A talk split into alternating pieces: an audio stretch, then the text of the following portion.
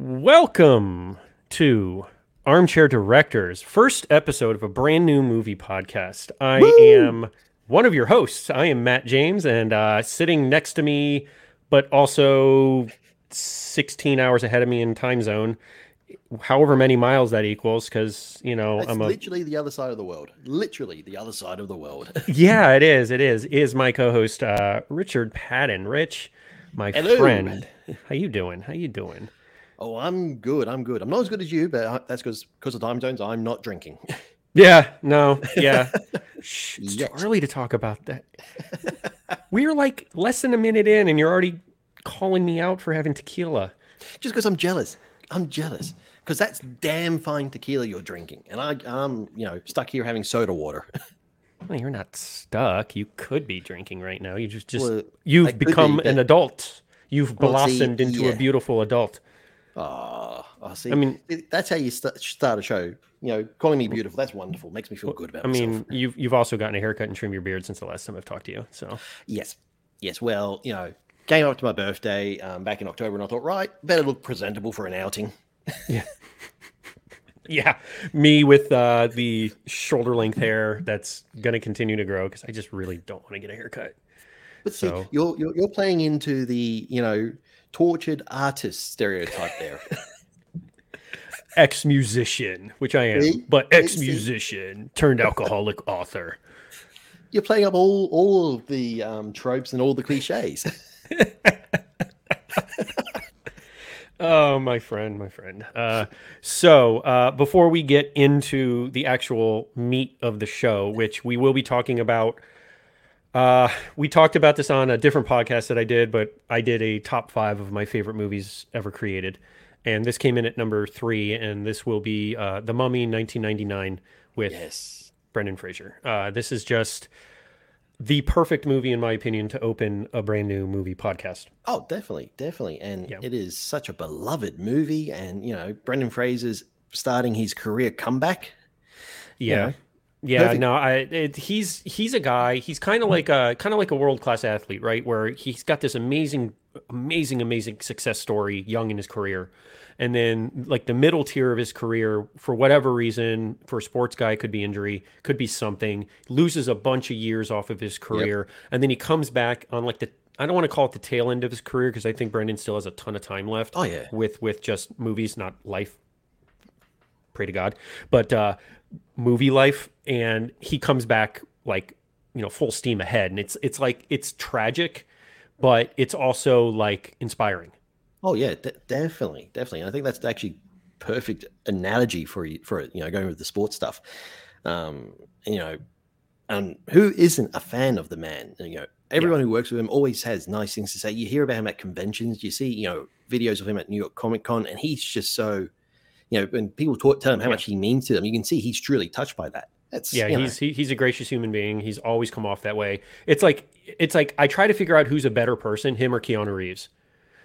And it's ooh, You know what I mean? It's I don't know Yeah. either of them, so don't get me wrong. But it's like the stories and like the like a lot of the heartbreak that they've gone through, and like like some of the stuff, and you're just like, there are like genuinely really good guys out in the Hollywood industry sector. It's not just this dog eat dog, you know, winner takes all type of thing, Oh, working no. for top dollar. I mean, we all know the stories when Keanu gave like almost his entire salary from the Matrix to all like the the the, the special effects guys and like all of like the stunt guys, like basically the entire uh, uh um behind the scenes guys. yeah, all the guys who made him look good. Oh yeah, e- exactly. And that wasn't when he was like loaded, like filthy rich. I mean, that was like the beginning of like his. So it was like you know, in now we're talking about Keanu Reeves being awesome, and we're supposed to be talking about the Mummy 1999 with Brendan Fraser. which is also awesome.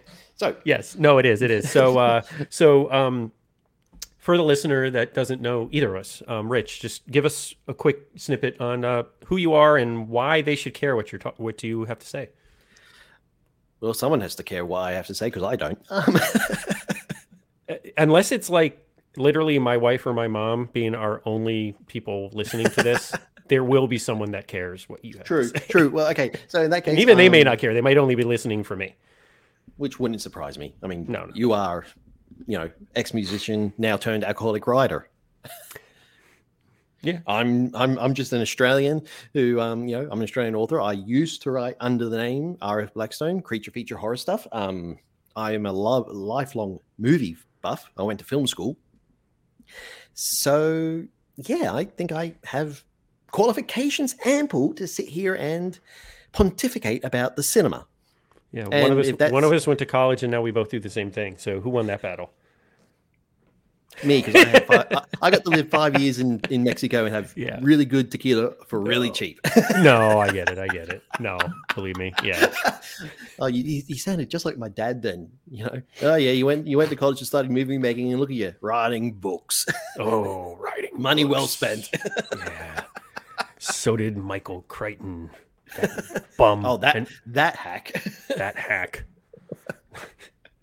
Uh, so yeah. a- Anyways, so uh, yeah. I, yeah. I'm I'm Matt uh, Matt James, uh, action adventure author, podcast host, editor, publisher, graphic designer, father of two, husband And to one because I don't believe in. guy. Yeah, oh, thank you so much. Thank you. Thank you. Yeah. Uh, yeah. So, and uh, like Rich, I'm a total dork when it comes to movies. So, I'm a total dork to movies that I like. Ah, okay, that's a very good qual- qualifier, and It know, is. thing It to distinguish it because you can be a geek for movies in general, and you can nerd out about movies in general, but being specific that takes that takes skill and that takes class and time and effort. Yeah, it, and it, it's yeah, it's effort. I was about to say it's effort and energy because it's it's just like for instance, like so prep for this show. I mean, there's there's probably few people with us combined that know more about this movie than the two of us together. But uh, I'm sure there is. Um, but I'm, just pretty- saying we're Pretty we're sure the guy who wrote and directed it might know more than us. yeah yeah probably Well, probably Okay, look next next time I'm speaking to Stephen Sommers, I'll ask him. um, I meant in the fandom of it all. Not in oh, No, but the, the idea is that like I mean, I've probably seen this movie 40 times. Maybe. I mean, I've watched uh, it 3 times in the last 24 hours. and that's just because you wanted to, not because That's just because to. I no, it's just because I wanted to. I was watching it anyways, and then when when I messaged you like three days ago to start a new podcast, because you know these things don't take a lot of preparation apparently. not how we do it. Not how we do it. Actually, I don't even know if it was three days ago. Maybe it only been two days ago. Um, I think it was literally a day and a half, depending on time zone. I have a timestamp. I know it started with I really want to start a movie podcast with you. this is really good. Uh, this is really good uh, video for an audio podcast, right? This is uh, uh, Currently, James is scrolling down the screen. here it is. No, it's literally Wednesday at 5:07 p.m. Eastern Standard Time. There you go. Okay, so that would just have been just after it was two not not even just over two days. Yep. Okay. Yeah. So yeah, that would have been Wednesday your time, which was Wednesday afternoon your time, which was Thursday mine. Yeah. Thursday morning me. So yeah, it's Yeah. now Saturday afternoon for me. So yeah. no, but this is this is actually something him and I have talked about previously. About Oh, yeah, yeah. you know, we could do this. We could do this all day. Any and- any anytime we have a we do a podcast together, whether you were on my show or Mm-hmm. I, I was on your other show, we always end up there's at least a 20 minute part where we talk specifically about this movie. yeah, it's really weird. It's actually come up on both both times that we've been Yeah. on podcasts together. That's actually really funny. I forgot that we met. We talked about it on your show. I know we went to lengths uh, on on my show because we you brought up Mexican mummies and then we Yes. started talking about the mummy and it's like oh yes, they're not even remotely close to one another at the end of the day, but the word mummy kind of triggers us and Yes. and for those who want to hear that lovely bit of tangent about Mexican mummies and how it linked to this, go check out the episode of Ira Blackstone on what's the other Uh, podcast? let me think. I got there's a lot going on. Real life fiction. I know the name of it. yeah, there you go. Being dumb. there you go. Yeah, There- there's a free there's a free plug. And you can you can see his mug on YouTube. It's not Oh, just don't uh, do that. Don't do that. Don't do that. It's just a only. massive hair. It's it's literally like Chewbacca. Yeah, yeah, right. No, but uh, yeah. So we are here to talk about one of our beloved movies of in both our lives. oh, Um, definitely, definitely. the the Mummy, and so true fandom. It's called M- Mummy ninety nine. 99. Take no substitutes. Take no substitutes. I just find it funny. That's that's That's like you have to like put it You've out there. lay. You don't say the, the mummy. You know, the first one with Brendan Fraser. No, you just say No. Mummy ninety nine. Yep. Not the Mummy nine. No, it's nope. Mummy ninety nine. Well, because you've got the original Mummy with Boris Karloff from 1932, or was it 33? Sure. Yeah, we'll go. It's either one of those. Yeah. And then you've got the Mummy 2017 with Tom Cruise. Yeah. And then you had the Hammer Horror, the Mummy movie. Um, I think that was called Tomb of the Mummy with Christopher Lee. Yep. So, you know, you've got to differentiate what part of the fandom you're in.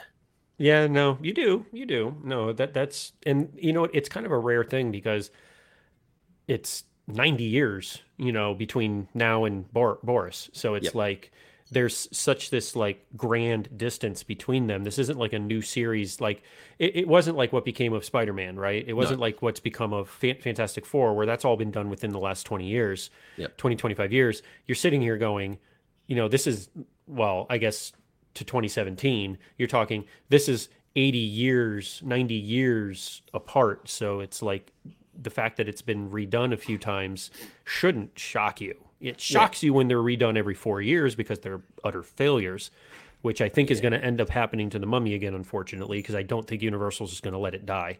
Oh no, Um, no, they will. They will try to get a version of the Dark Universe up and running. See, that's the thing with that is where are they going to be able to go with that? That's bigger than a two hundred million dollar budget with Tom Cruise. You know what I mean? It's like it's like you're gonna you're gonna redo that and it be. It, it- it's like it wasn't like Fantastic Four when those mov which the first two we don't Yeah. talk about the third one, uh, the first two which I loved I thought they were great considering when they're shot when they're made the budgets, the the CGI at the time, like Torch looked amazing. I mean, Yeah, and considering he looked great. Michael Chiklis's suit as the Thing. Another phenomenal cast. We always Yeah. talk. That's him and I always put emphasis on the casting, uh, which we will do plenty in this movie. But it's Yeah. like it's like those movies were they were good, but at the same time, it's been long enough. They That- weren't ever really seen as big blockbuster like Mhm. monsters. They were just kind of like eh.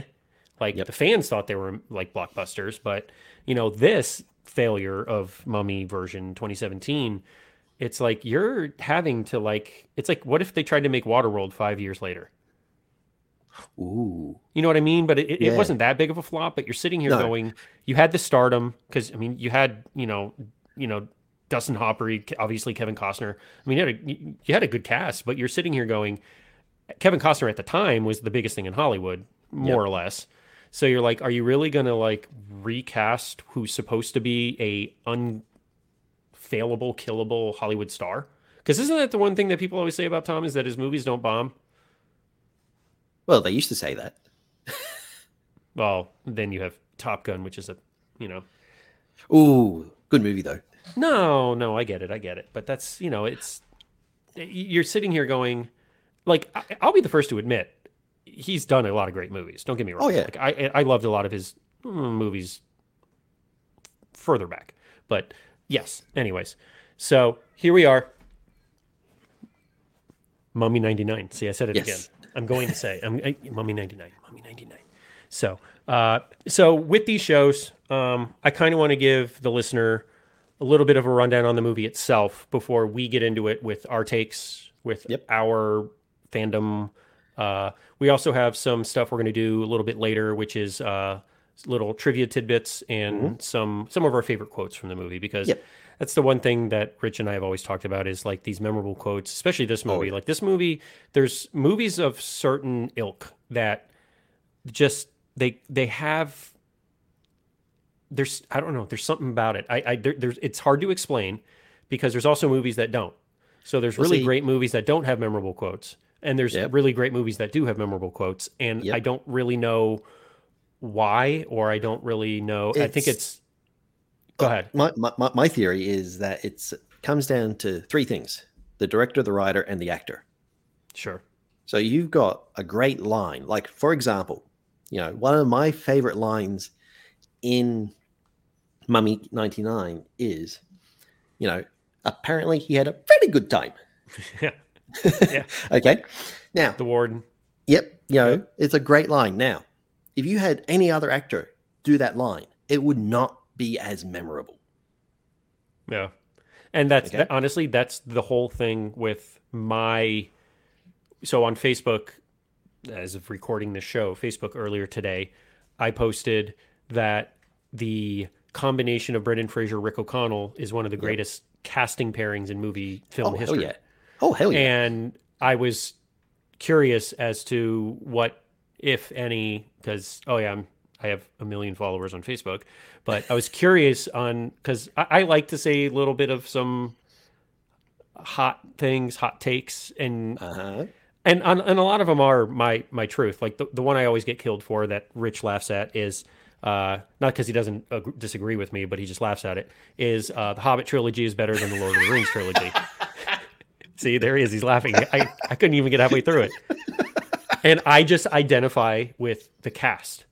Yep. The cast of The Hobbit was S tier, A plus, as good as it gets. Yep. The cast was so good, and has nothing to do with the uh, Lord of the Rings cast.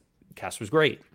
I just like all things being equal, the cast of The Hobbit better, and I liked the more like I guess like maybe the similarities between them because they were all fighting for the same thing. They were all the mm-hmm. same. They were all the same thing. They were all the dwarves. You know, you had the one Hobbit. Martin Freeman Oh, he he nailed. nailed it. He was perfect. So, and maybe that's all it is. Is that I, I've talked about it. I didn't like the bromance between Sam and Frodo. I love Sean Astin and I love Elijah Wood. But Their portrayal of the characters was awesome, but it's nauseating for me to watch them on the side of the mountain in Two Towers, and and I'm like, it's nauseating. I just is it I more can't- nauseating than in when they're on Mount Doom? Same thing. It, it's all the same thing. It, it's I fast forward through it all. I just can't do it. I You've I just- honestly you've can't. alienated all the Lord of the Rings fanboys now who are listening to this. You just alienated half Yeah. our audience. oh, and did you know that in uh, this is I don't know why I know this, but I just read this uh, in um, Fellowship of the Ring. Mm-hmm. Frodo never actually talks to Legolas once in the entire movie. He never speaks to him once, He Doesn't yeah, except right. when Legolas says "and my arrow." yeah. That's the only conversation that they have together, and it was indirect. The entire movie. Okay, so who's at fault there? Is it that Legolas just doesn't like Frodo, or is it that Frodo doesn't like Legolas? I honestly, I think it's just well, Legolas's character was very standoffish, anyways. well, yeah, and and he had a little. Well, no, he has a thing against dwarves. He doesn't have a thing against uh, Yeah. uh, um, hobbits. hobbits, but- but, hobbits are kind of like dwarves, short, you know. Shifty, but Yeah. you know. but I I read that and I'm like, oh, Yeah, kind of like in this movie, you never once hear Ardeth Bay. You never once hear one of the he- most the, like one of the main. Yeah, I mean, you never hear Oded Fehr's character's name. Yep. He never introduces himself once. Even when they're talking uh, in the scene where they walk in on him and the museum curator, uh, Yep. Doctor Bey. Funny enough, uh, who you also don't hear his name either. uh, no, you don't actually. You know, because that's another one where he's referenced as um, the director is angry with me. That's what Evie says to Yeah, the director of the museum. Yeah, so you know, yeah, um, and oh yeah, he's the only one that can give us any answers. Like it, Yeah. she doesn't actually say his name. yeah, But, like- it's weird. Yeah, like so even when they walk in on the two of them talking, conversing, and then that's when they all become friends. Um, it's there's no like formal introduction. It's just oh, it's the Medjai that tried to kill us like six times. and then in the sequel, in Mummy Returns, she knows his name by that point. Yeah, because it's been years, so it's like because now because I think Alex is like Eight, eight. Yeah, I think he's eight. yeah, something like So- that. That which is weird because I have a nine year old and that eight year old is doesn't act like an typical. I don't think. Uh, but that's movie eight, which is different to real eight. Yeah, movie eight's like real life twelve. yeah. but but we're getting off track here. Back to the mummy. Back to Mummy 99.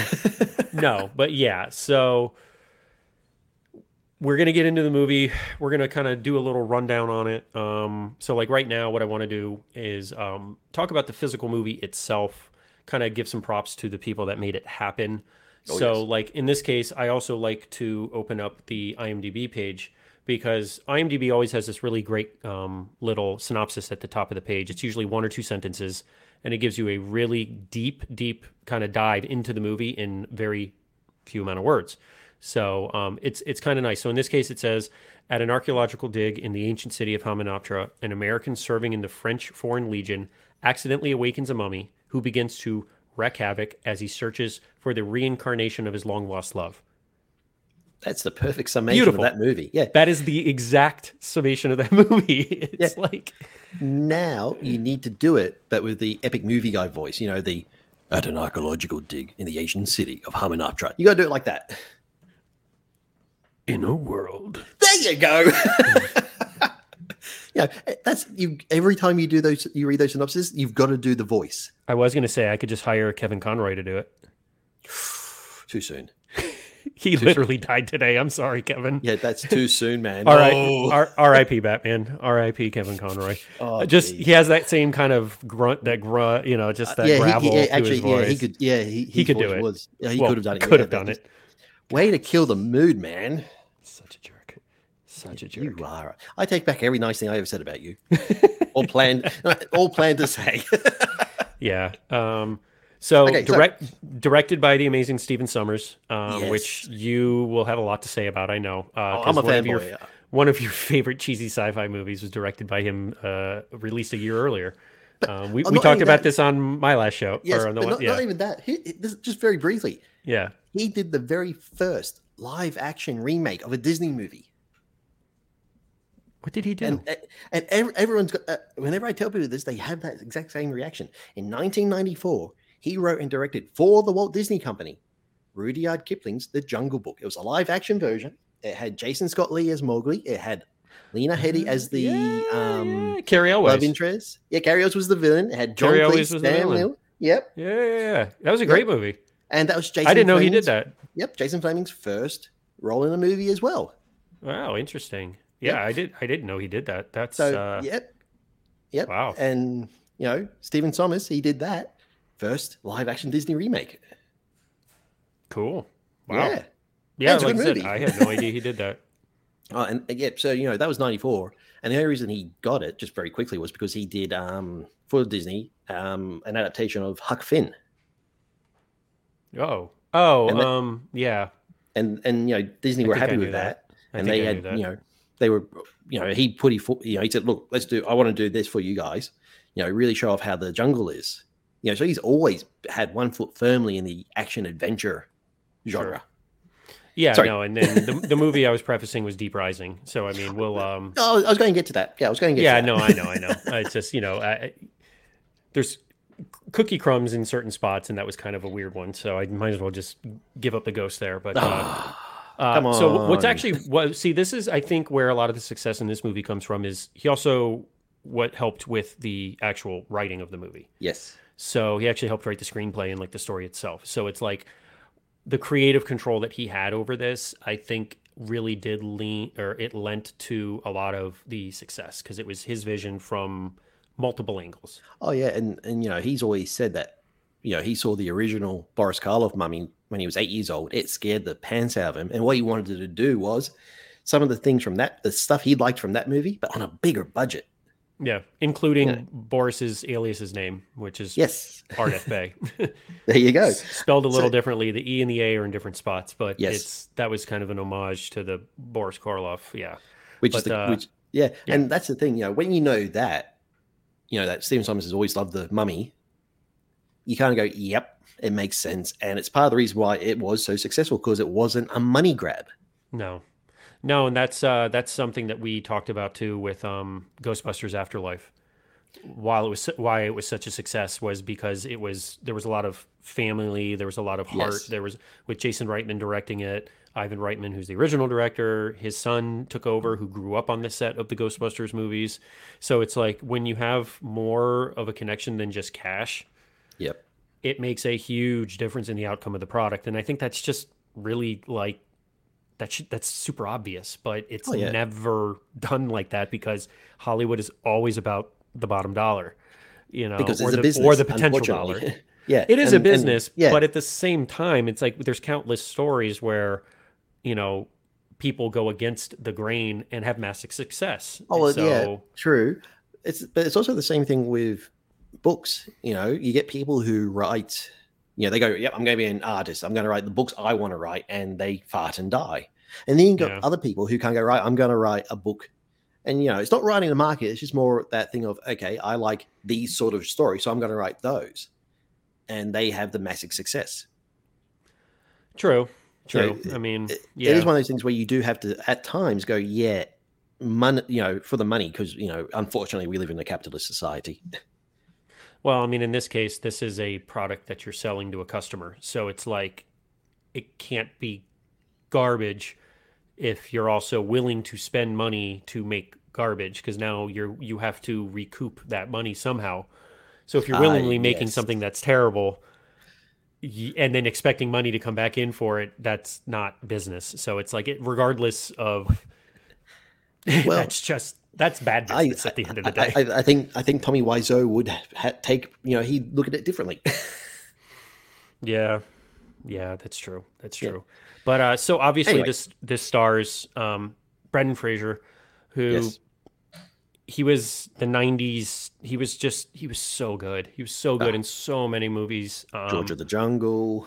I mean, I just I remember him from Airheads. I mean, that was the Oh first- yes, that was that was obviously that was one of his first major roles um and he did i mean it was him adam sandler and steve buscemi and it was like and there were a bunch of other actors in it chris farley was in it there's a ton of great actors in it but you know then george of the jungle um he did the uh um uh, what was the movie where he was in a fallout shelter oh um, that was that was it was really funny like a blast from the past blast from with the Alicia, past with Alicia Silverstone Yeah.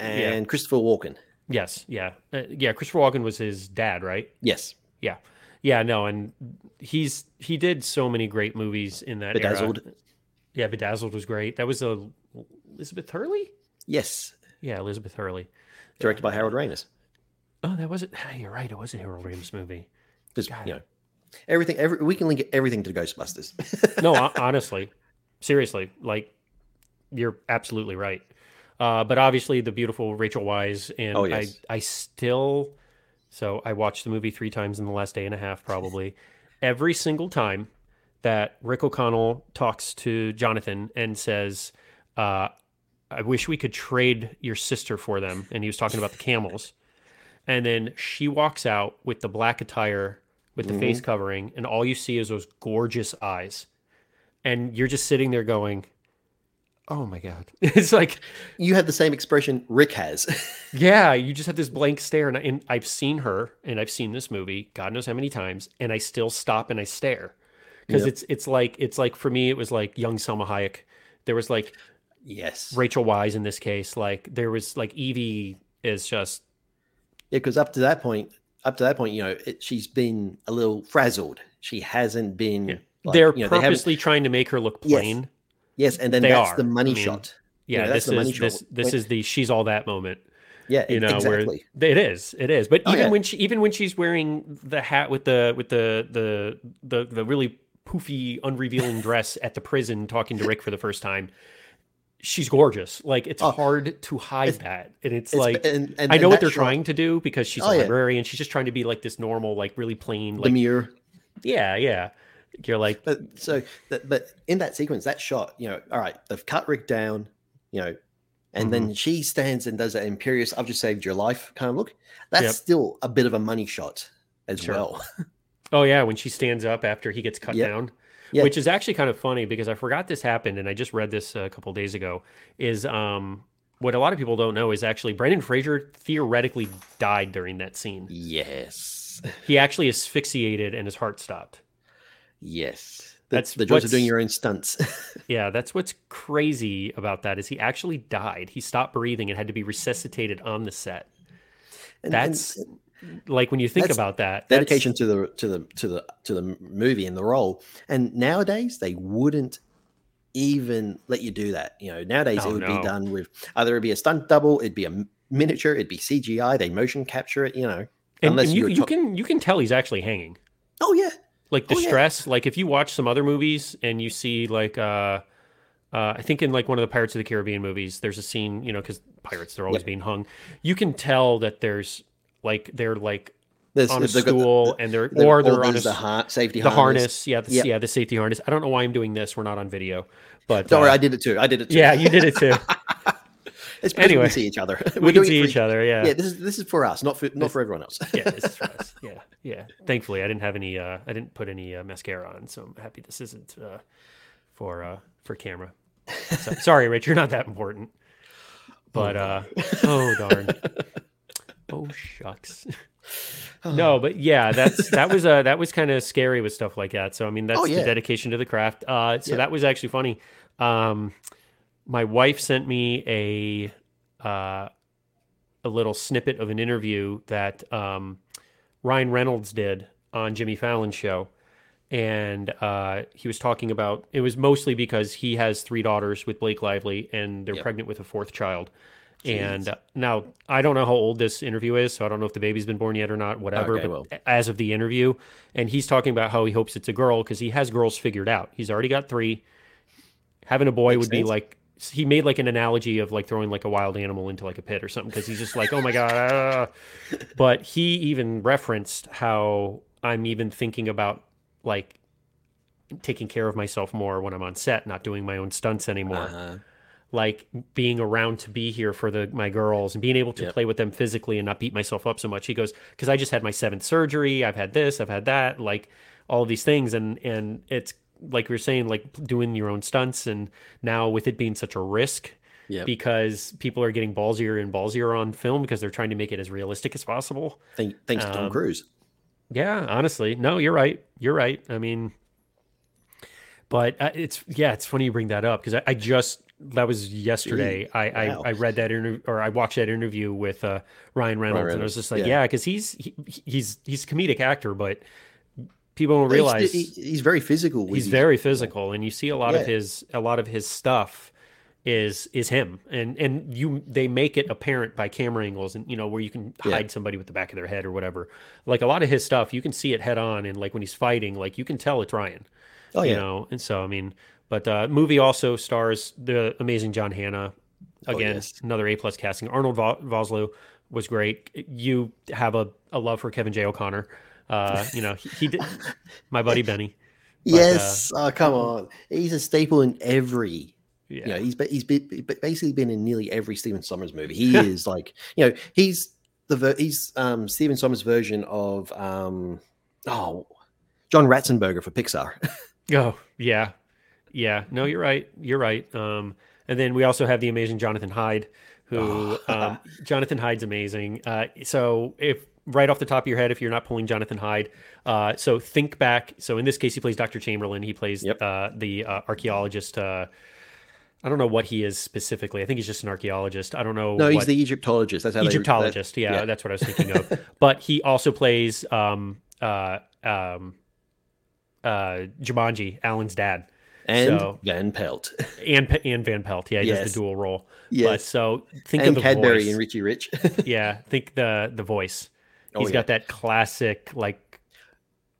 oh yeah, well, It's, it's hard to. ex- know, y- New Zealand actor, New Zealand Yeah. actor who who worked with the Royal Shakespeare Company in England. So that explains where the voice, is, why the voice, and the theatricality, and all of that. You know, he's a Yeah. oh, great actor. Yeah, he's And definitely got a he's definitely got a theater voice. You could tell he's a oh, theater yeah. actor. He's got Yeah, that uh, bravado. He's got that projection with his voice when he speaks. I- It's like I uh, love- yeah, no, you're right. It's like um John Rhys-Davies. yes. So oh yes. same thing. You can tell he's a stage actor before he Oh, became yeah. a film actor. He's just got Oh, that big voice and like he's used Yeah, to yeah, projecting across great, the but- room. You know, like Yeah. Jonathan Hyde, he's got that great, you know, voice. And then in, you know, so Mummy Sala, 19 Sala from Raiders, just Yep. in case people John Rice Don't know who Jo- yeah, yeah. or or, or, know- Gillum, Gimli. Gimli. Sorry, yeah, Gimli. Um, you're really going out of your way to endear yourself to Lord of the Rings fans with this. I didn't say I didn't like the movies. I just said I like the Hobbit movies better. Like actually, Yeah. qu- quite a bit better. we'll save that for another episode. See, there's no Um, bromance in this. All it is is just a is like 15 It's a- men on the side of a mountain hunt. together. Yeah, it's a treasure hunt. Yeah, yeah, it's it's it's 15 men after a ring. Technically, it's a technically it's a stone. Okay, the fair Hobbit, enough. The All right. Arkenstone. Yeah, okay, fair enough. Fair Yeah, enough. Technically. See, that, that shows how much I pay attention to Lord of the Rings and The Hobbit and all that. But with Jonathan Hyde, I love it. You know, he's got that great voice, and then he gets the he gets one of the best comedy comedy moments in the Mummy '99, where they're all there. They've discovered the um you know the feet of Anubis, you know the Anubis mm-hmm. statue, and they're having that brief moment of who gets to dig there and who doesn't. And he goes, "Push off! This is our dig." yeah. They're led by a woman. What does a woman know? Woman know. yeah, it's misogynist, but he oh, plays. Oh, yeah. He plays. It's a perfect. Vicious, yeah. Oh yeah. He, it's perfect because you need that personality to make that line comedic and he's not know? afraid to ham it up as well. Oh no, no, and that's the thing. That entire character is not a comedic character, and he no. is really funny throughout most of the yes. movie. He is. See, he it comes down to casting. It comes down to casting and and knowing your knowing your your role, knowing oh, yeah. your your you know knowing what you're there for. Oh, yeah, you know, definitely. and then uh, of course we also have. He's kind of. I, I kind of want to say he was almost like a, one of those weird Hollywood man crushes I had. Was mm-hmm. Oded Fehr? He just he's such a good looking guy and he plays like I can see him as like he's just got that great look. I can see him playing in so many different roles. He's a great yep. actor. Like there's it's like there, he's got like Henry Cavill. Like uh-huh. you can't deny that's a good looking man and he's a great actor and he's funny and he's a total dork, which is hilarious. I sat there and watched that guy for an hour and a half build a computer. Yes, it's that's a great so, video. It's a great video, and and and and then he went and toured a thing of World of Warcraft. Yes, or War, or Warhammer. Warhammer. Warhammer. Warhammer guy, yeah. Warhammer. So you're just like, but like Oded Fehr, and like I see him in these movies, and then I've seen Resident Evil, and then some of the other yep. stuff he's done, and I'm like, that's a handsome gentleman, and he's a very good actor. He just looks the part of the action hero. He just yeah. got this great look. Well, I mean, you know, and this was his first um, movie. This was his first movie. Yeah. Wow. Yeah. Okay, that's that's impressive. Like yeah. honestly, because you know that that opening narration from him is great, mm-hmm. and I love it. You know where you know they talk about what happens if you know he if they you know the mummy gets escape and you know he says all the powers he's got and you know that final you know and the glory of invincibility. you know that's I know I do a very bad yeah, I was about to say it, it, it, you, yeah. you didn't do him justice there. No, I, I, I know, and and and it also doesn't help that I I look nothing like him. uh, there's a little resemblance, I think. Oh, thank you. Um, but nobody can you see know, you, so. Oh, yeah, well. um, small, small. I actually have a quote here. Stephen Sommers said Oded Fehr was too good looking to have his face covered in tattoos, as it was originally intended. Yes, yeah, I uh, that was a wise choice because I know yeah. my my you know when the movie came out, my mum you know yeah my mum developed a crush on on him, and then when um, Resident Evil Two came out, mm-hmm. you know she went oh. Uh, yeah, well, I suppose we'll give it a watch. And I said, "Oh, you know, the guy, the, the guy from the Mummy's in it." And she went, "Which one?" You know, because in my mum's book, there's a couple of guys in the Mummy that's quite, you know, yeah, Brendan Fraser, Arnold yeah. Vosloo, him, and I said, "Well, it's the Medjai." And she went, "Let's watch it. It could be good." Only reason my mum watched Resident Evil 2 was just for that. Uh, that's I that's the power of a pretty face. yeah, no, I mean I get it. It's but so with this movie, um, oh, and I got to give him his due because he's hilarious. Is uh, Omid uh, Djalili, yes, um, who is the warden? So he yes. is the quartet at the beginning. Thank you very much. You know, he's he's he's our buddy. he's great. Um, I gotta give him because he's he was the comedic sidekick. I mean, I know Jonathan is basically that throughout the entire movie to a degree, but, but a different kind. A different kind. The warden yes. was was and like like you were saying, there was there's things that he did that no one else could have done casted besides. So yes. it was it was I and we were talking off camera is I also just watched Sky Captain in the World of Tomorrow again, which is another movie I've actually watched quite a few times. I love it, and uh, he plays another kind of B role in that where yep. he does a he does a great job. And as soon as you hear his voice, you're just like, oh, that's the guy from the Mummy. It's like yep. you don't, you know, he he he doesn't look the same. He's a little leaner. He's he's older. Uh, probably not that much older because I don't think Sky Captain Sky was Captain was four, two thousand four. Yeah, it was probably five or six years later, maybe. So yeah. So, but yeah, but you know, he, it you could tell it's him. So. Oh yeah. But yeah, a lot of great actors. Um, like I a lot said, of great the, character actors. That's the thing. It's you know, like okay, even the maybe- Americans, the Cowboys that were in this, they, they were great. They were all Yes. individually great. The director of the um, of the museum. Eric Avari, yeah, another legend. Yeah, He was that's great. the thing. That's the thing. You know, Stephen Sommers. Yes, some people. You know, you said it. He, he- you know, schlocky sci-fi stuff. You know, he did Deep Rising. You know, he also did Van Helsing with Hugh Jackman. He did the. uh You know, he did the two GI, GI Joe movies. Say what you will about him, the man knows how to cast a movie. Yeah, no, he does because even in um even in Deep Rising, his cast was good. Treat Williams. You know, Kevin He- J. he- O'Connor. I mean, yeah, and um, I always forget who the girl is. Fem, Famke Janssen. Famke Janssen, yeah, yeah, and she Oh, was yeah. great. I mean, everybody knows her as Jean Grey from the original X Men, and or, then or, uh, um, Xenia Onatop from GoldenEye. Yep, yep. And then she was also in a really creepy, weird Lose Your Illusion. Was no illusion. Uh, Lose Your Illusion's a record. Um, Okay. that's Guns N' Roses. Um, it was a it was a, a movie with a magician, like an illusionist. hmm It's a really creepy movie. It was um uh anyways, we can go on. I was trying to think of the movie because that was that was I think that was the first time I had ever seen her in in anything and it was Okay, see, first time I saw her in something, it was um, GoldenEye. That was my introduction to her. as was probably the majority of people because I mean that movie was freaking legendary. And for all those wanting to know what the hell that is, that is an Italian Mastiff. I was gonna say that was so loud and like like massive that I thought it was in my house. yeah, yeah, no, that's was- um, that's that's that's that's the dog. It's an Italian Mastiff, and that's how he lets you know when either something's going on outside or something's going on inside. I was really close. It's Lord of Illusions. Oh, oh, oh, um, with um Scott Bakula. Scott Bakula. Yeah, Yeah, that Clive came that, Yeah. that came out the same year. It came out in '95. It came out with uh, with Goldeneye. Oh wow, So- okay, I know I was close. I'm yeah, like, you were. I'm like, That was good. Lo- Lose Your Illusion, Volume One and Two.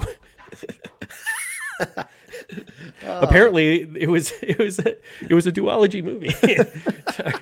oh my god, So- Trillian Trillian. Her name was Saint Trillian Saint James in James. Rising. Yeah, yeah, yeah. It, it's a come on. It's a it's a great throwback to seventies disaster, like the Poseidon Yes. Adventure. It's that sort of great name. Poseidon Adventure. That was I actually referenced that in the current book I'm writing. Ah, see, so you know, don't don't you go turning your nose up at that name. No, I know, I know. It's just I didn't come on. expect the female lead to be named Trillian. Oh well, that comes from Hitchhiker's Guide to the Galaxy with Douglas Adams.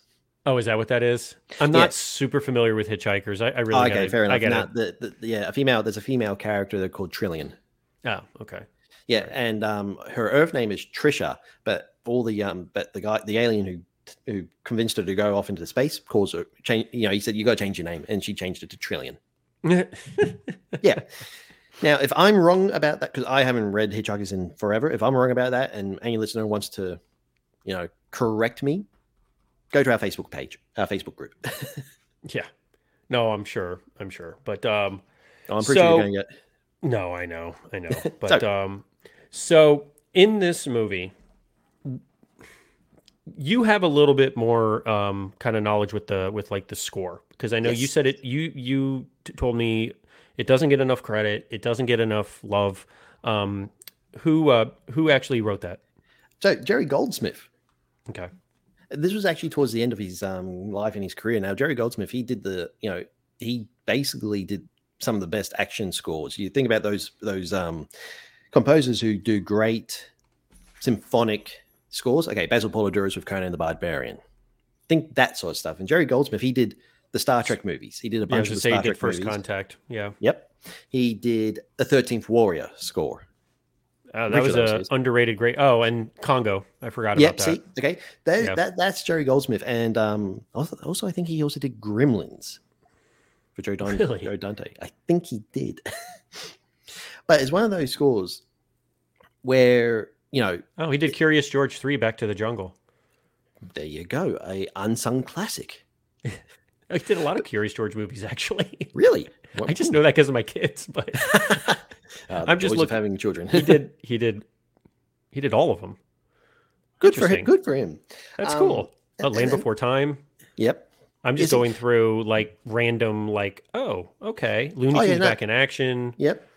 Oh yeah, Oh. he, he had a very prolific career. Yeah, and you know he he was known for using um you know horns and choir that was his kind of go-to thing and with the um score for the mummy he didn't use the the choir as much and when he did use it it really does show that you know he used it perfectly like you know at the opening there's no court you know the opening with the history of imhotep and all that you don't get any voices in the score until we get to the part about the powers he'll have and the glory of invincibility Mhm. and the titles.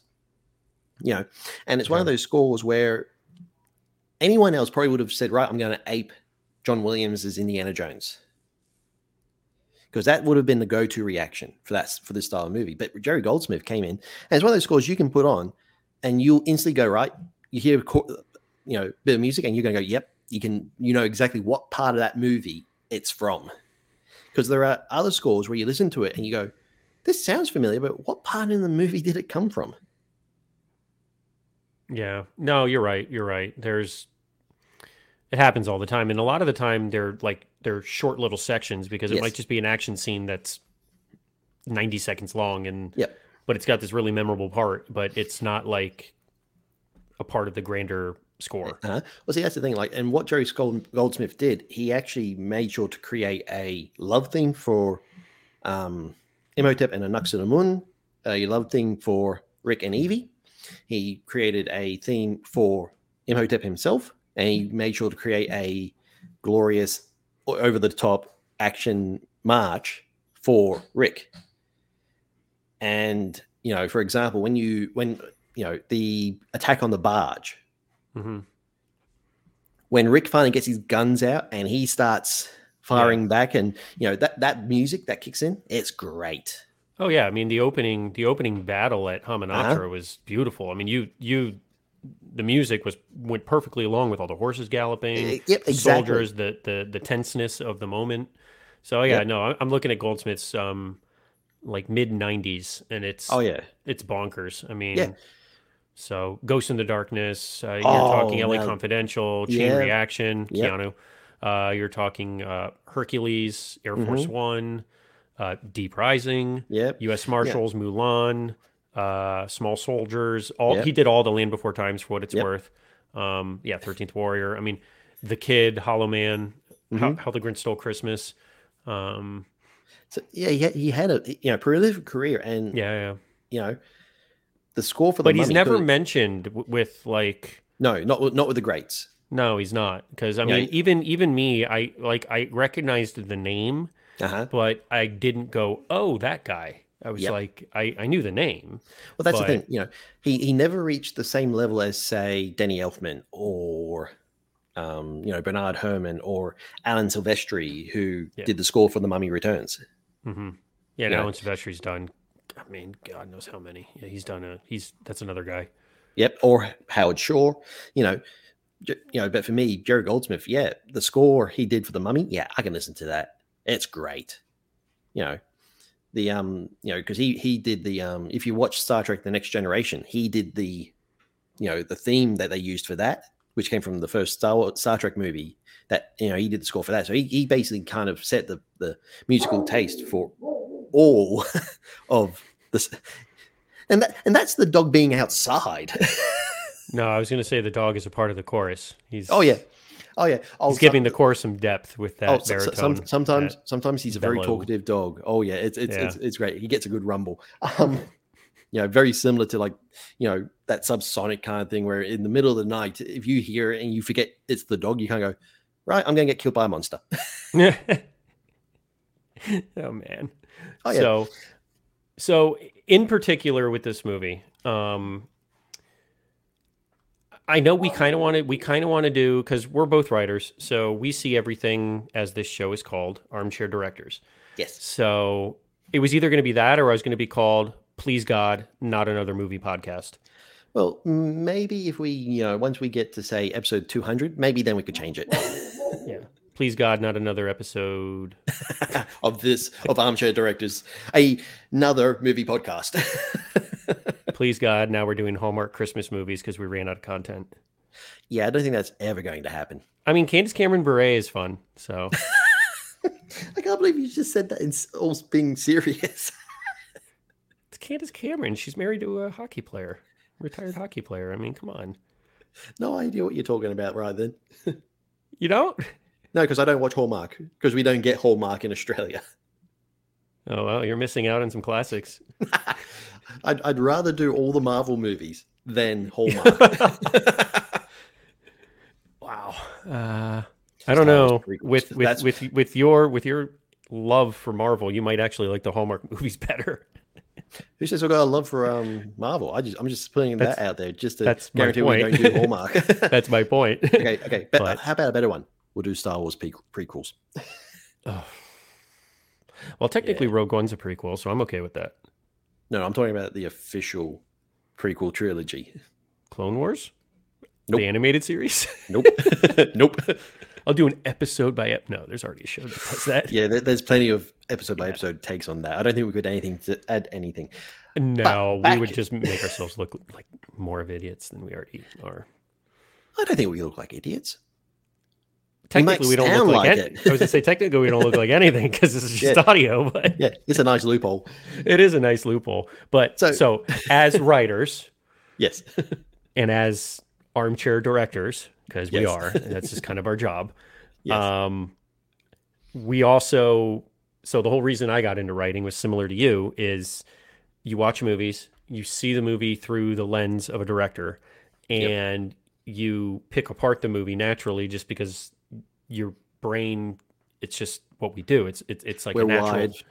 yeah, it, it's a natural thing to do, and that's how I got into writing. Was Yep. you know my I've told this story several times. My wife was just we were watching movies, and I it was probably something with a little lower budget, and it was just it was just kind of you know wasn't my thing. And I said, oh, they should have done this, done this, done this. They could have mm-hmm. done this different. And she goes, you know, why don't you just write a damn book or whatever? And so I started telling stories, started writing stories. But it's it's like so we pick these movies apart, like what we would have loved and what we would have uh, changed. Yes. And there's one thing that I can honestly say with that I would have changed, but it's not the biggest problem, and it's it's really not. It, it, it's a small thing, and that's just that's just how much I love this movie. Is I wish once they got to Hamunaptra, hmm I wish there would have been more time spent in um, SETI, the first treasure room Ah, yeah. like okay. more of an exploration through it. Because you know, treasure hunting's kind of a thing I do in my books, and it's just it's something like I know that's not like the main key. That's Jonathan's reason for being there, but the main reason they're there is not the, is not the treasure. It's just it's just like oh squirrel, you know, it's just something to kind of like add in at the end but it's like i every time i see that and you see that wide shot you see the stairs and there it pulls back and then you see all the, the golden anubis statues and then it shoots out and it's just this massive Yep. underground cavern you know like kind of like national treasure right at the end of national treasure where it's that wide shot Uh-huh. i want to see what's there you found it but i i want to see some of the relics that are in there like i know they kind of like in the smaller room before that they kind of picked through and remember he's like it's a golden blue man you must be important and he hugs it like like there's like certain like like that was fun that was cool and then like i So wish you they wanted would have some more of that. I kind of wanted more of that. Like the fight scenes around the treasure was great with the priests Mhm. coming up through the ground. But uh, yeah, I mean, there's very little in the movie that I can honestly say I would have wished they had changed. I mean, even down to the cast, there's really nobody that I could be like, he didn't do it, he didn't nail it. It was like the writing was great, the music was great, the locations was great, even though it wasn't filmed in Egypt, it was still great. Couldn't because of political turmoil. Uh, it was actually filmed in Marrakesh, which I actually Yep. thought was hilarious because that's obviously a big deal in Raiders of the Lost Ark. it's like, oh, you picked Marrakesh. All right. I wonder why. I wonder if that was like a wink, wink to the the dorks like us. But uh, I'm sure it wasn't. It was all financial. That's why all the Star Wars are shot in Tanzania. Yeah. Same thing. Yep. Oh, see, I don't know. I, I'd say the only thing I would probably change, and that's just because honestly, I, I I've actually never probably thought about what I would change about about it because I just sit down and I just go on the ride. I just yeah. I it's one of those. It's one of the few movies my my writer brain, my uh, director brain turns off on. Yeah, it so honestly say, does. I, I would say the only thing I would probably want to change is just a tad, just a fraction, bit more backstory on Jonathan. Yeah, yeah, because just, just, just Jonathan. yeah, because at, at the very beginning when he's hiding in the casket and he scares her, and yeah. he's like, you know, I don't want you to ruin my life like you've ruined yours, and he's yeah. obviously drunk. So it's just like, a little bit more yeah. of Jonathan's backstory would be great. And I mean, like you obviously know he's a little bit of a scoundrel just by oh, his. Yeah. Everything about him stole screams. the puzzle box from yes. Rick at a local dive, and you know, so I yeah no, I mean I could see that like and I'm sure that could have happened. It was probably time. It was probably well, well they there was the novelization, and in the novelization, they actually go into more detail about like Rick's backstory and things like that. And this is something I found out, which I thought was brilliant.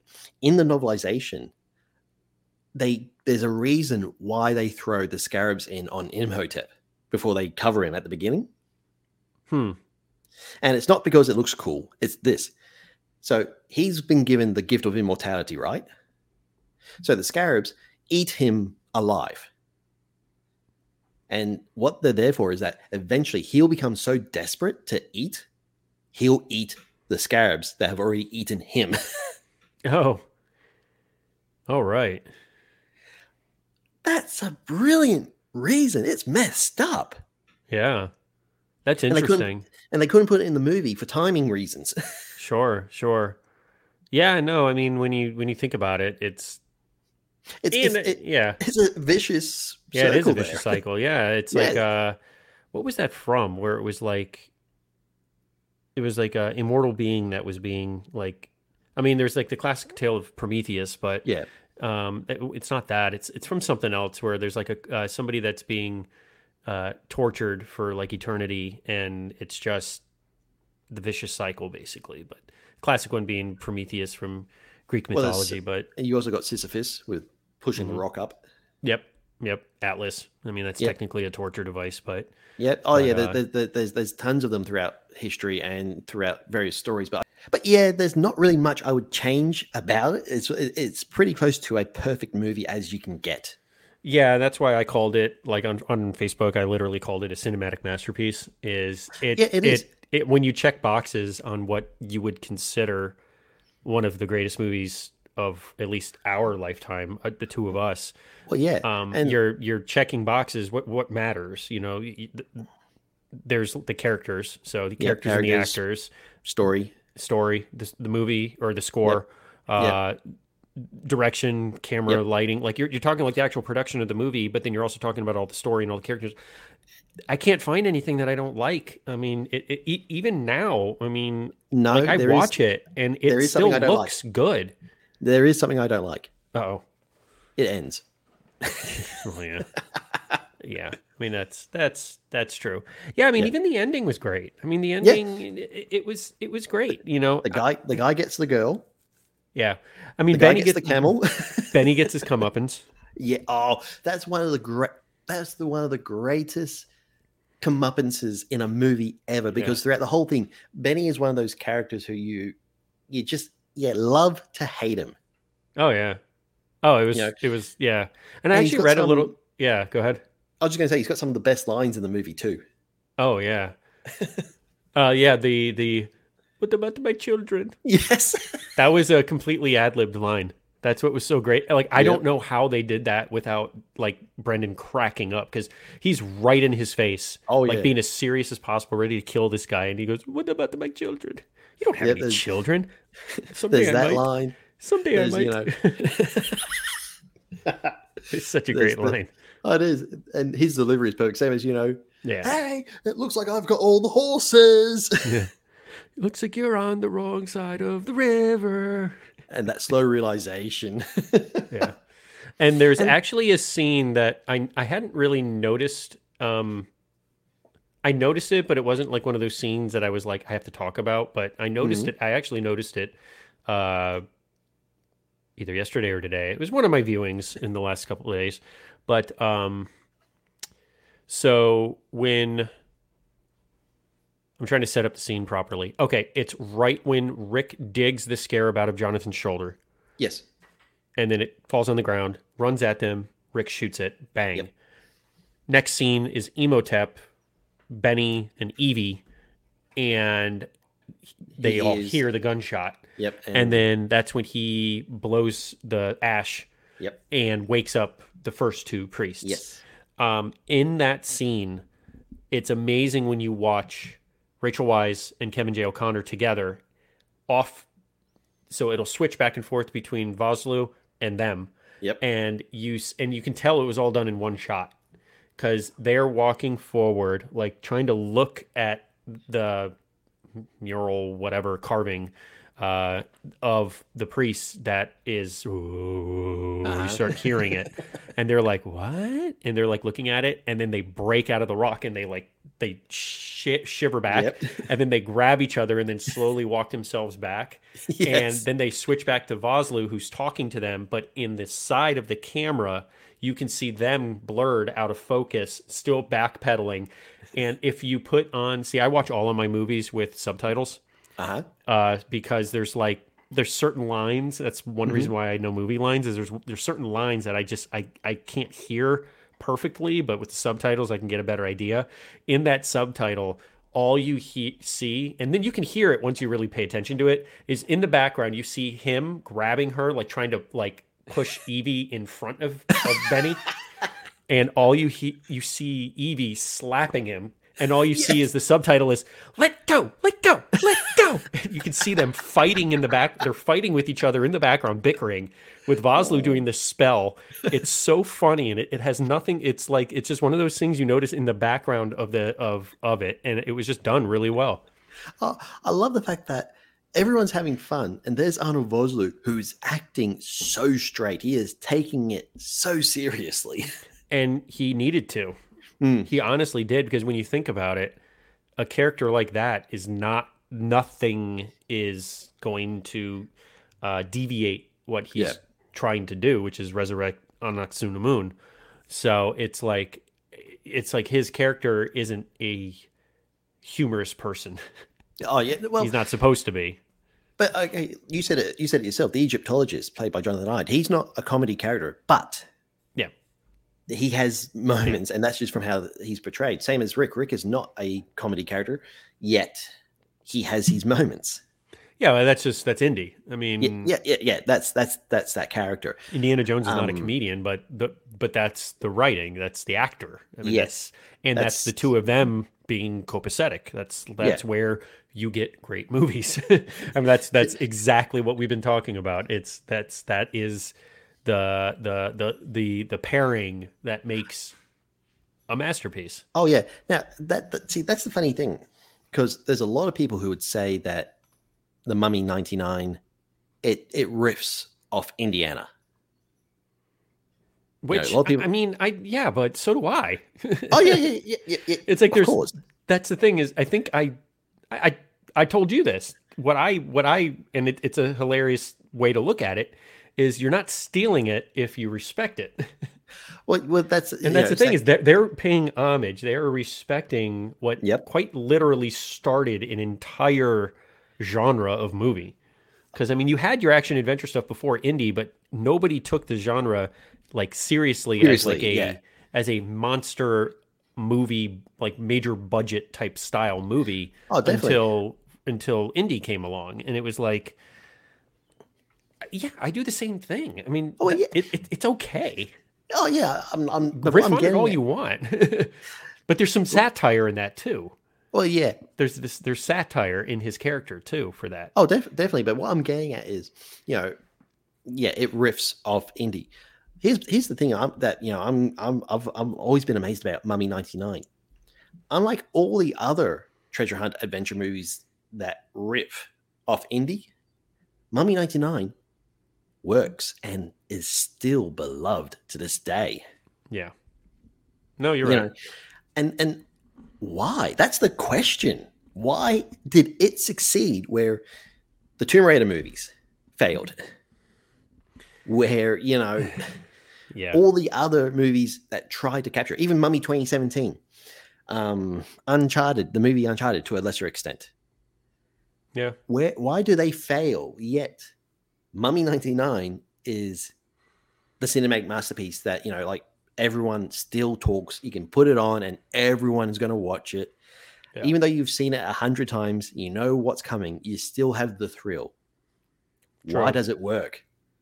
That's my True. that's that, that, that- that's the question. Why does it work? Is it just because it came out at the right time for the right group of audience, or is it just lightning in a bottle? Uh, I mean, you could just take the easy way out and say all the above, but No, we're not taking the easy way out. Come on. no. Um, what, why, why do you think this is true? Why do you think this it happened? I, th- I honestly, I think a big part of it was Stephen Sommers being so involved in every aspect of it. Yep. That that's a big deal. It really is. It really is because how many times, like even right now, um, what did they just lose? Uh, I'm trying to think. What? Oh, Blade. So the Blade remake that they're doing for Marvel, they just lost the director. So it's like you're sitting here going, and the director that was doing it had like, as far as like the matching, it felt like it was going to be a good a mm-hmm. success, and then he he dipped for whatever reason. But you know, I I think it's underrated when that's why I always said if Jack Riley was ever going to be a movie and I could do whatever I wanted with it, I would give all of the creative control to John Krasinski. Yep. All of it because he's going to star in the movie and I want him to direct it. I want him to produce it. I want him like what Chris Pratt did with the Terminal List. Yes. Granted, he didn't direct it, but he was the No, executive but- producer. He was the star. Jack Carr was on the set for everything. Yep. Yeah, so that's that's what I would do. I would be on the set for the entire filming of it. I, I John would have all the creative control because everything he's done from behind the lens with The Quiet Place, Mhm. and then his other stuff and his action roles that he's done. He's he's exactly what I would want. And I think that is very under but I'm also very, very unselfish when it comes to that kind of stuff, where not everybody Well, would no, be willing to do no, that. Like I and I wouldn't. I wouldn't. I wouldn't say it's unselfish. It's just that it's you're, you're smart. you know your Yeah. strengths and weaknesses. That's a- Yeah. that, that's you know. And I have to admit, yeah, I'm I- I- self-aware. I, just I know what I'm good at and I know what I'm not good at. And yep. in this case, you're successful. You're the guy I want to play the character. I also know if I offered you all of it, it would be more lucrative for you. yep. So, So- yeah. See, that's smart. That's not. Here that's we not are. being. That's not being selfless. That's no, smart. that's just yeah. It's good Okay. business. It's good business. So, yeah, definitely. So you. but you- also Brendan Fraser. right.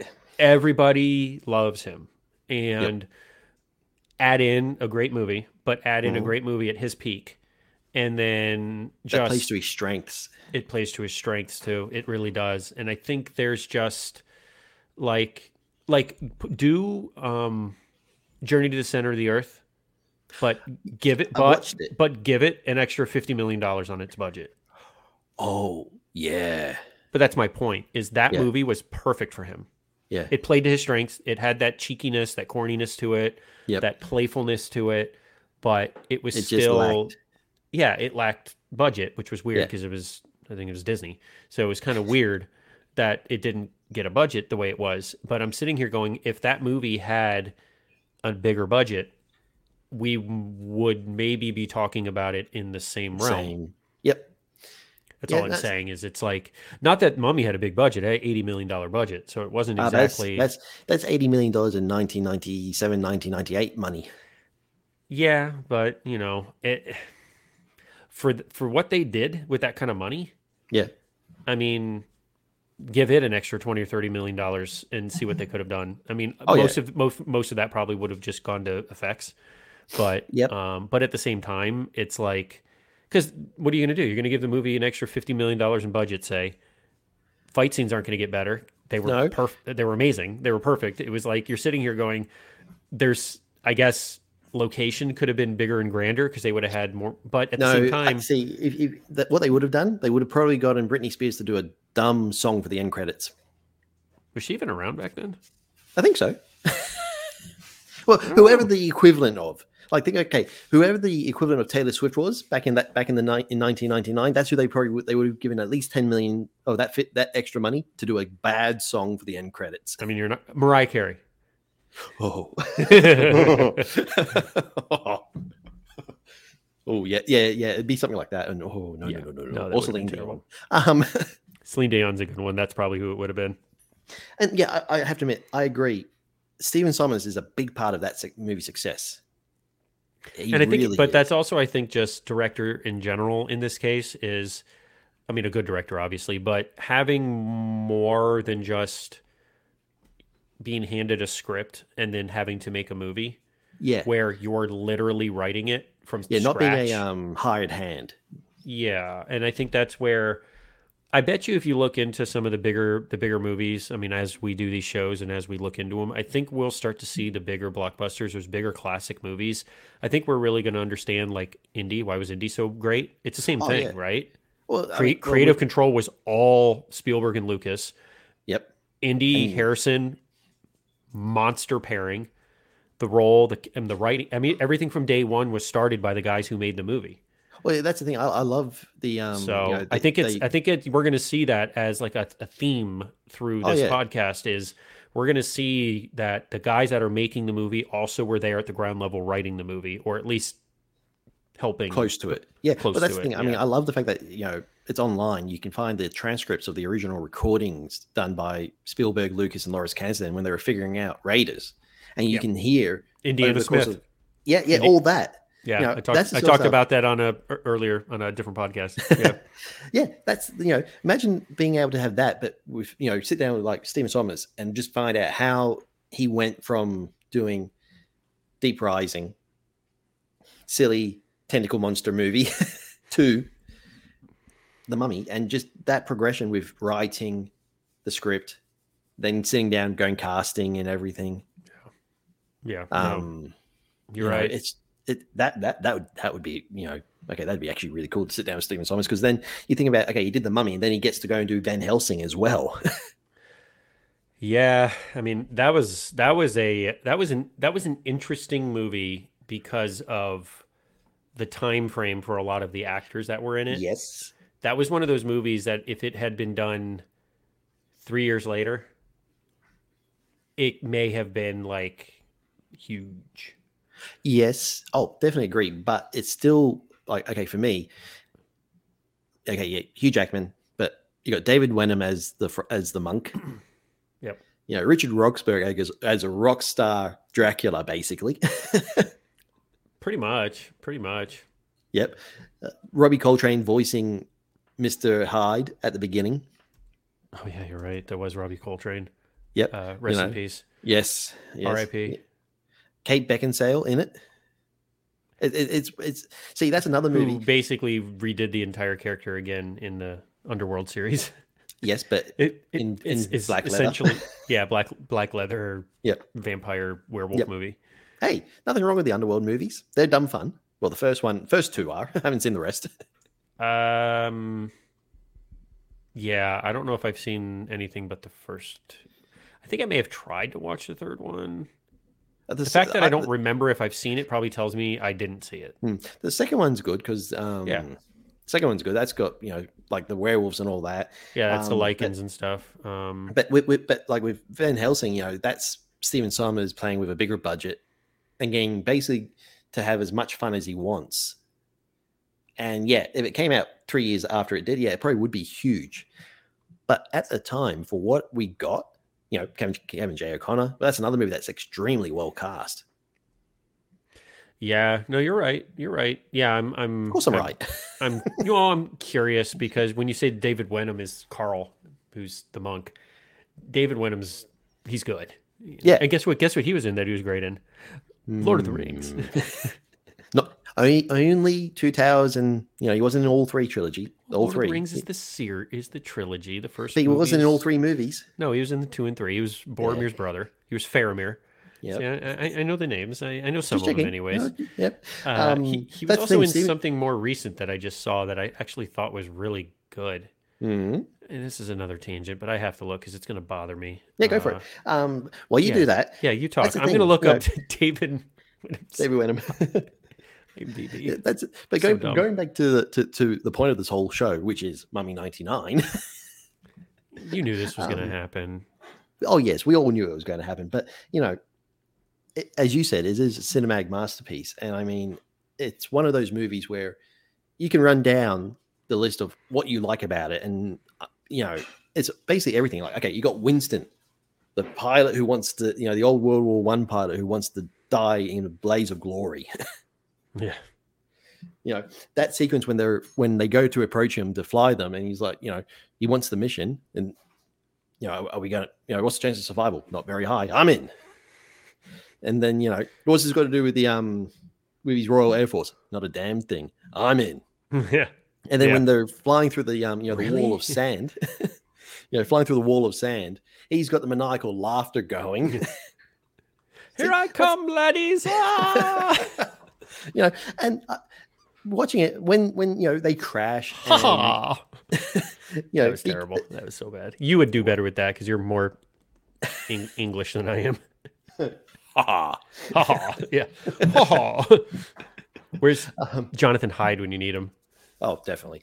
Um, but yeah, you know, when he when they crash and he checks on him and he and he's dead, it actually is one of those moments where you're like, oh man, because he was such a, you know, Yeah, he was lovable. He was lovable. yeah, he's that sort of character. You go, yep, that, that that's an uncle we all know. Yeah. Yeah. No, I I, I agree.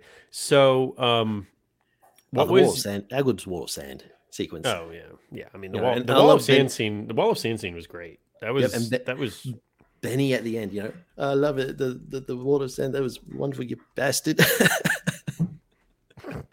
that was a terrible Hungarian accent, wasn't it? yeah, that was pretty bad. But no, that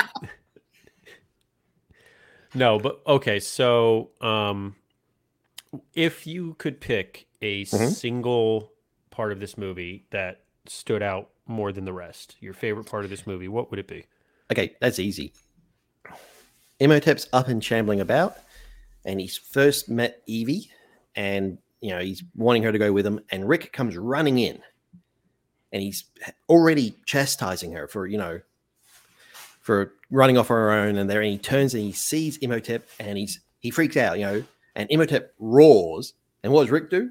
Roars back and then fires the shotgun into him, Yeah, and then classic. Right, let's get out of here. And as each of them run, they all make a little comment about what they've just seen. That that to me, that's the mummy. That sums everything up about the mummy right there. Yeah. Yeah, mine is um if people have heard me talk about this movie before, mine is actually a quote. Um and the reason it's a quote is Rich and I talked about this the last time we talked on a show was there's a quote by Rick. It's a little banter between him and Evie. Mhm. Um the quote from Rick is what inspired the title for the first book I ever wrote called Blood and Sand. Uh-huh. So um, it means a lot to me because it, it was kind of one of those another tier of inspiration to become a writer. Because this was always a movie that I loved. Um, I actually saw this movie on opening day, May 7th, 1999. Uh, I remember that because my buddy's birthday is May 7th, and we went and saw it for his birthday. Um, so it was kind of one of those things where I've loved the movie since day one, and then becoming a writer. Um, and setting my first book in uh, Egypt, Algeria, Sahara area.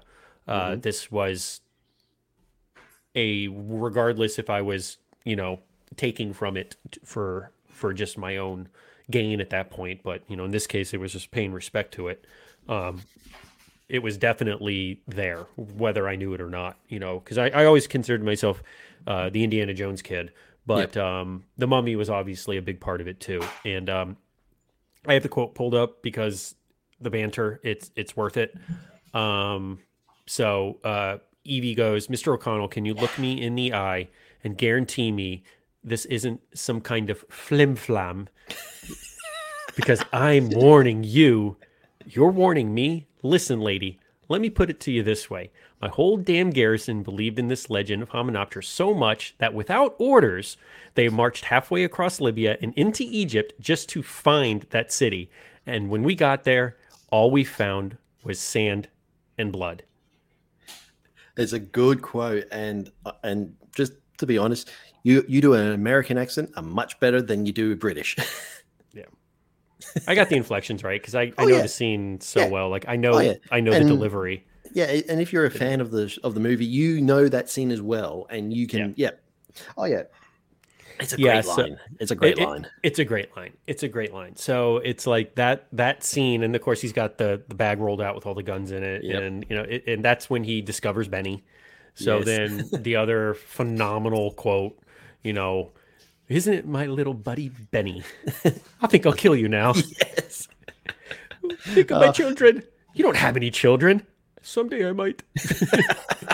I, I love, Again, that there that sequence was Yes. just Oh, it's you care great. about and- Hamunaptra O'Connell. You never believed in the city. See that girl? Look over it. Yep. She saved my butt. You always did have more balls than brains. hey, O'Connell. Goodbye, Benny. and then yep. I know. oh, the this the sequence was so Yes. good. Oh, Hence why we can recite it because that's how good it is. There's and I'm gonna- amazing parts in movies that you can't like, but that because you have legendary quotes and just the the scenery was perfect for it too on the riverboat. I mean, it was perfect. oh yeah. So- it- that yeah, that sequence is great. And then you get the action sequence. It's just one of those movies where everything works and it flows perfectly. The pacing is amazing. Yeah, the pace is perfect. It really Oh, yeah. is. Um, it, it knows when to speed up and it knows when to slow down. Yeah. And it's not afraid to be corny. Yeah. No, and I mean that's kind of um that was something we were talking about a couple days ago, right? Was the the whole Errol Flynn thing, right? yes. Yes. Exactly. So about not taking yourself too seriously. Um and knowing that as the actor and the character and stuff. And that was the one thing um I think it was a Stephen Sommers quote, wasn't it? Um about It- Brendan Errol- Fraser. Errol- yeah. Brendan Fraser and the Errol Flynn comparison that he had on on screen. Yep. So Yeah. he- Um, here we go. Um, so Stephen Sommers um, felt that um, Fraser fit the Errol Flynn swashbuckling character he had envisioned, and that he understood his that his character doesn't take himself too seriously. Otherwise, the audience can't go on that journey with him. Yeah, and Yeah. as a writer, and that's one hundred percent true. Oh yeah. Um, you get to a certain. That's why I don't read, and this is this is just me because these are the movies I watch and the books I read. Uh, is like this. Um, that's why I don't read like crazy, crazy, crazy, serious, like over the top, like thrillers. Mhm. Uh, like your Tom Clancy stuff of the world. Um, I've tried to get into more of those like more serious like uh, stuff, and I just don't identify with that character, Yeah. with that world. Like, I have to have some kind of balance with yep. The action adventure or the action thriller, whether it's horror, whether it's this, whether it's that. But I have to have some sort of leveling with. It doesn't even have to be humor. It just has to be like a little bit of that non-serious, Just a little bit of levity. Yeah, a little levity to the situation, you know, and and and maybe that's another reason why I love. I mean, action adventure. That's what I live and breathe when it comes to my Yep. books, and it also happens to be what I watch the most of. So, I guess that's just a natural thing that I'm drawn to, and um, here we are talking about. Oh, yeah. You know, Mummy '99 is one of my top three favorite movies ever made. So I mean, go Oh, it right makes around. perfect sense. Know, It does when you think about it. It does. yeah. Because like like like stuff like this, my brother wouldn't watch as much. He appreciates it. He loves it, but Uh, he would have thirty other horror movies on top of this on his Yeah. list because that's just Yeah. that's his thing. That's what he likes, and he knows more about all that. the- You know, Clive Barker stuff, all that stuff. You know, a lot of the old school Sam Raimi stuff. You know, all the Evil Yeah. Dead stuff. Like he's got like his thing, and my thing is this. And so you just you identify with certain things. That's like the space Oh, yeah. opera stuff. I don't Uh-huh. I don't get half of it, so it just it's not as entertaining to me. You know. Yep, and you know that that's that's fine. I mean, what resonates with you? What you know? And okay, it came out in 1999, so I was when Mummy 99 came out. Mhm. Yep, I was what, uh, 13? Yeah, I was 13 years old. Okay. Yeah. No, I was 15. So Yep. So you know that's that you know 13, 15. That is the perfect age to see that movie. Oh, this movie for for a 14 year old boy? Perfect. Are you kidding me? Yeah. And it, was, Yeah. it, it, it, it gets into you in a good way. I And mean, it, sh- it does shape you. Are you telling me Link from an Encino Man is going to be Indiana Jones? Why wouldn't I love that? Hello, Chester Darby, Chaz from for, me, Airheads. it, for me, it was George of the. Jungle. That was the thing. Yeah, George, of the Jungle is Indiana Jones fighting the mummy. yeah, it, it's it, but that's exactly. what could you want? So, yeah, it- it's like at that era. I mean, that was like that's why maybe that's I don't know. It's like maybe that's back to these movies and why they're so great is there's an era of them, and the era happens to be mostly the 90s. And it's, you know, maybe your we'll call it mid to late 80s to like mid to, to like early to mid 2000s yep. maybe it's because it was just the jackpot of moviegoers. It was the jackpot of those moviegoers' ages. So in this case, a lot of your your kids at that point during this movie and and the age of the writers and the direct, maybe it was just a golden era of action movies in this case. Um, because everybody has like, I mean, there's a genre for crying out loud called '90s action movie. I mean, there is. That's Yeah. that is like when you think '90s action movie, you know exactly what you're what somebody's Oh, talking yeah. about. Oh, yeah. You know, it's Stallone, Schwarzenegger, Van Damme, Seagal. I mean, it's Nick like Cage. Nick Cage. Yeah, I mean, there's like there's like a, a very specific thing that you see in your head. So maybe that's And- maybe that's all this is. Is maybe like you said earlier in the show, maybe it's just good timing. Yeah. And I don't see anything wrong with that because it's given us this opportunity to have this long winded discussion. Long-winded, rambling chit chat is what the description in the show says. That's a perfect description then. Yeah, I mean, rambling for sure. Long-winded, pretty much. Yeah. Chit chat yeah. because it's better than saying conversation because conversation. Oh, yes. And, and the important thing is to make sure that everyone had a very good time. very good time.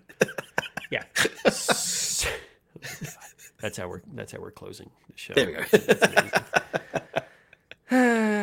But okay, so if you guys, listeners, ladies and gentlemen, watching the show, watching the show, listening to the show, see. I'm used to doing a video show too, so watching. I Yeah, gotta, no, I this gotta is work this, on that. yeah, this is This is a great, great closing. Great closing, by the way. If you love it. guys liked what you heard, please give us a subscribe, give us a like, tell your friends. We will be doing a show every week if we can, as long as schedule permits. We plan on doing a show every week. Uh, I will try. We will try to get the shows out every Monday. That's kind of our plan: is get it out at the beginning of the week, so you can listen to something on your morning drive, on your afternoon drive, or you just plug it into your ear pods and ignore the kids like I do. But That's um, plan. yeah, as long as I don't ignore the wife, I have to keep it low enough to hear her. Because if I ignore her, then I actually get in trouble. Uh, ignoring the kids, she can't really put that over my head because she does the same thing. Uh, Oh, those kids are going to grow up to be well adjusted. yeah, no, no. But it, seriously, if you guys did like what you heard, uh, which I hope you did, because the th- these are the most fun podcasts. Uh, a the most fun pod- podcasts to do, but they're also really fun to listen to. At least in, in my opinion, I just I like definitely. hearing this stuff. Um, any comments, please let us know. Uh, this will be available on all uh, major podcast apps. I will tell you right now, with experience with my other podcast, that Apple is a little slow to uh, approve things. So it will be Surprise, everywhere. Surprise, surprise. Everywhere except Apple as of now. Uh, it will be sent to them. It, they just have to approve it. Yep. So for distribution, but that, that's out of our hands, unfortunately. But uh, yes, so thank you guys so much for joining us. Uh, Rich, any last words? Anything you'd like to add? Anything you'd like to say before we get out of here? No. No, No, this, this, this, very much. Yes. Oh my God. So, anyways, thank you guys for listening. I am Matt James. This is I'm my Richard Paddon. yeah. And uh, thank you for listening to what the hell's the name of this show again?